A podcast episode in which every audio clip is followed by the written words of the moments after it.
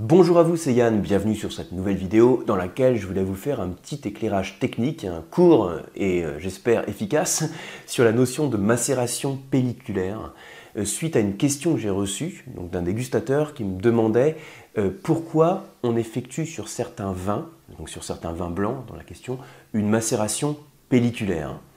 Alors, si ça vous dit pas grand-chose, hein, le thème, si ça vous semble un petit peu technique, euh, je vais faire en sorte, je vous rassure, d'orienter cette vidéo pour les dégustateurs, c'est aussi le but de cette chaîne, donc de vous donner quelques clés assez concrètes pour vous montrer en dégustation euh, qu'est-ce que ça apporte ce procédé de fabrication, d'élaboration d'un vin. Alors, premier truc à avoir en tête, je parle ici de macération pelliculaire dans un vin blanc. Alors, petit rappel, donc 3 secondes et demie, hein. vous savez que pour élaborer un vin, donc on presse le jus, on commence doucement, il y a un jus sucré qui s'en écoule. Ce jus sucré, il subit une fermentation alcoolique, donc le sucre se transforme en alcool et on obtient du vin. Hein. L'art d'expliquer en 4 secondes et demie la vinification. La grosse différence entre le blanc et le rouge, c'est que dans le cas du rouge, il y a de la couleur. Cette couleur, comme vous le savez sans doute, elle est apportée par la peau des raisins. Donc la peau des raisins rouges. Donc pour vinifier un vin rouge, pour fabriquer un vin rouge, il faut toujours avoir la peau du raisin rouge qui soit en contact avec le jus. Et c'est ce contact entre la peau et le jus qui va permettre de transmettre de la couleur. On dit que la macération, peau et jus, transmet des pigments colorants. Voilà, puis des tanins, hein, d'autres composés phénoliques. Bien, alors maintenant, pour faire un vin blanc, comment on fait? On prend une baie de raisin blanc, on la presse directement, on va dire dans l'élaboration traditionnelle, on la presse directement. J'ai un jus qui s'en écoule, qui n'est pas coloré. Ce jus, on le met en fermentation et on obtient un vin blanc. Maintenant, je reviens du coup à la question que je posais au début. Est-ce qu'on peut parfois mettre la peau du raisin blanc en contact avec le jus? Et si oui, quel est l'intérêt? Alors effectivement, il y a dans certains cas, certains vignerons, certains vinificateurs qui vont choisir de mettre la peau du raisin blanc en contact avec le jus. Et vous, en tant que dégustateur, quand vous dégustez votre verre de vin qui a subi ce type de process de vinification, il y a certains indices dans la dégustation qui peuvent vous mettre enfin, la, puce à l'oreille, en tout cas certains indices qui peuvent vous sauter au nez ou en bouche, ou sans aller jusque-là, parce que c'est jamais complètement euh, clair ou évident qu'il y a une macération pelliculaire, hein, soyons humbles, euh, c'est jamais évident, mais il y a certains indices qui peuvent y faire penser.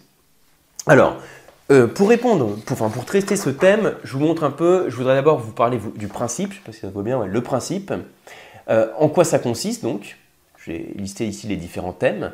Donc, qu'est-ce que c'est que la macération pelliculaire pardon, pour les vins blancs, en termes de durée, de température, à quoi il faut faire attention? Et puis, quel va être l'apport en dégustation?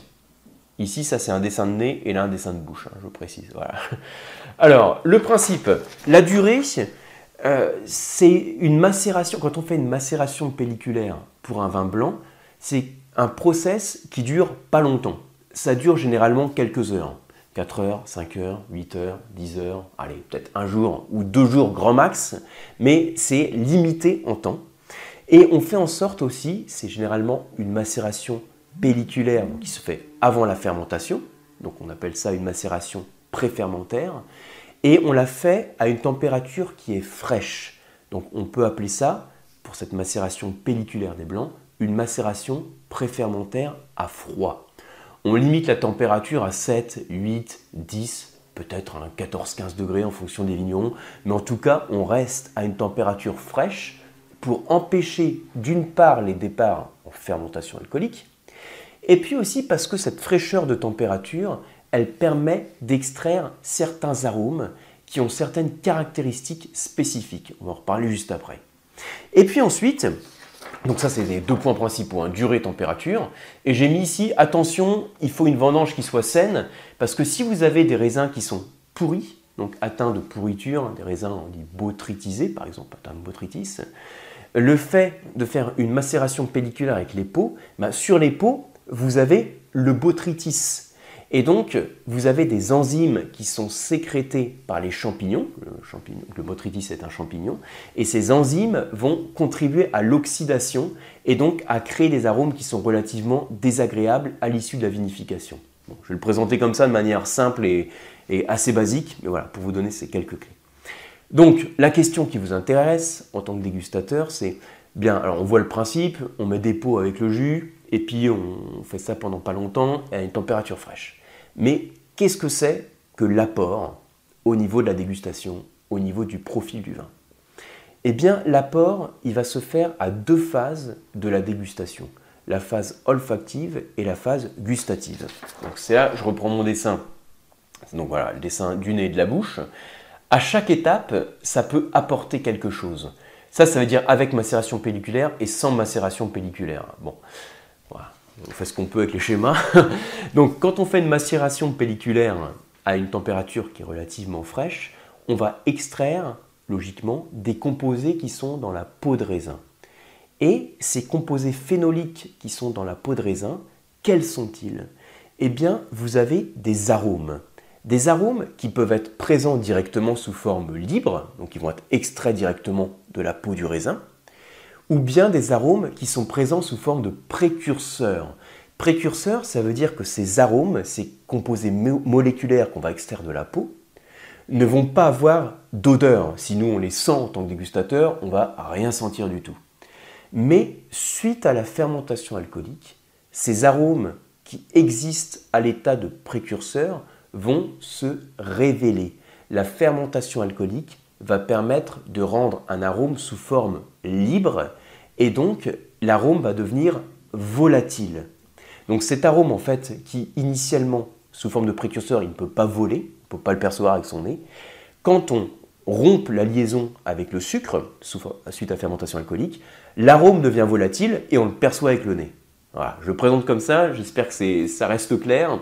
Je suis en sorte de donner quelques repères un peu, un peu pédagogique, l'idée à avoir en tête, c'est fermentation alcoolique va permettre aussi d'extraire des arômes, enfin de libérer des arômes qui sont présents mais à l'état de précurseur. Et on les a aussi donc dans la pellicule, dans la peau de raisin. Donc cette macération pelliculaire, qui sera ensuite suivie hein, d'une fermentation alcoolique, hein, si vous avez suivi le truc, euh, cette macération pelliculaire va permettre d'extraire plus d'arômes fruités et des notes aussi végétales qui sont des arômes dits variétaux, c'est-à-dire des arômes qui sont liés au cépage.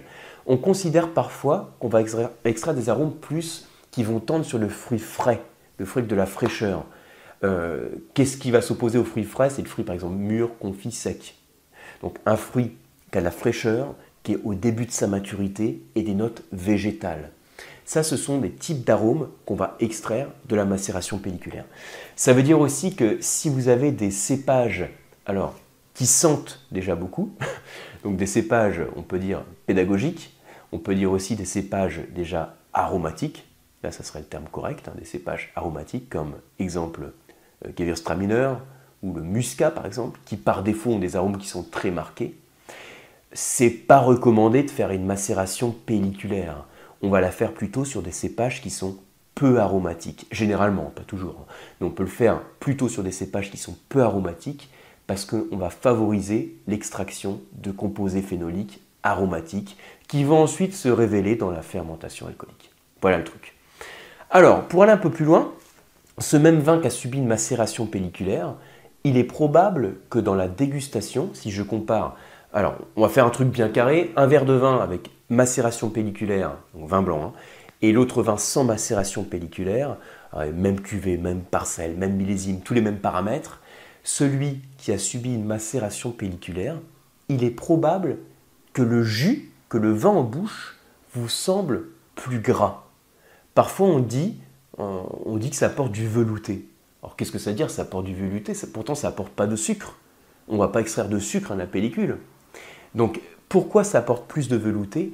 En fait, ce n'est pas un apport, c'est plus le fait qu'on peut enlever un petit peu d'acidité quand on fait une macération pelliculaire.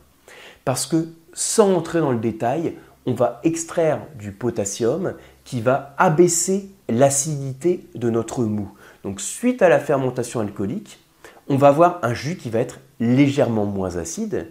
Et le fait qu'il ait moins d'acidité, ce jus, on va percevoir plus de gras. Voilà un peu le cheminement.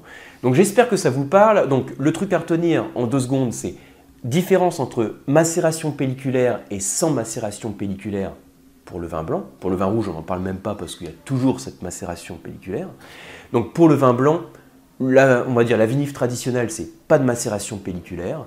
Et quand on fait une macération pelliculaire, ce que l'on appelle dans le nouveau, monde, le skin contact, hein, le contact avec les peaux, ça va contribuer à développer des arômes, des arômes variétaux qui vont être transmis par la peau. Ça va contribuer à atténuer légèrement la sensation d'acidité et donc à amplifier le gras du vin. Parfois, on dit que ça euh, permet aussi d'apporter une structure tannique. Alors, en pratique, en fait, c'est pas vraiment vérifié. Hein, désolé de le dire comme ça, mais en pratique, c'est pas vraiment vérifié. Euh, effectivement, il y a peut-être des tanins qui sont extraits, puisqu'il y a des tanins dans la peau, donc quelque part on doit les extraire. Mais il se trouve que les cépages blancs ont deux fois moins de composés phénoliques que les cépages rouges. Et puis il se trouve aussi que quand on maintient une température fraîche dans un jus qui n'a pas fermenté, donc quand il n'y a pas d'alcool, c'est dur d'extraire des tanins. Parce que les tanins sont très peu hydrosolubles. C'est-à-dire que dans l'eau, ils ont du mal à être extraits, enfin dans l'eau ou du jus de raisin. Donc ils s'extraient beaucoup mieux les tanins quand il y a de l'alcool et donc quand il y a une fermentation. Donc il est probable qu'une macération pelliculaire puisse permettre d'extraire un petit peu de tanin, mais en pratique en dégustation, on le perçoit quasiment pas. Donc voilà pour cette vidéo. Alors c'était peut-être un petit peu technique, même si j'ai essayé d'insister sur le, ce que nous, en tant que dégustateurs, ce que ça nous apporte hein, en, termes de profil gustatif et de profil aromatique. J'espère en tout cas que ça vous a permis d'apprendre des choses. Si c'est le cas, merci de partager la vidéo, merci de la liker. Et pour ma part, je vous retrouve sur une prochaine vidéo. Et également sur les diplômes et les cours d'onologie sur le site lecoam.eu. Et puis, si vous, si vous suivez des formations complètement à distance, sur les masterclass de la dégustation, où je vous envoie chaque mois une nouvelle thématique de formation avec un coffret de dégustation directement chez vous. Merci beaucoup pour votre attention et à très bientôt.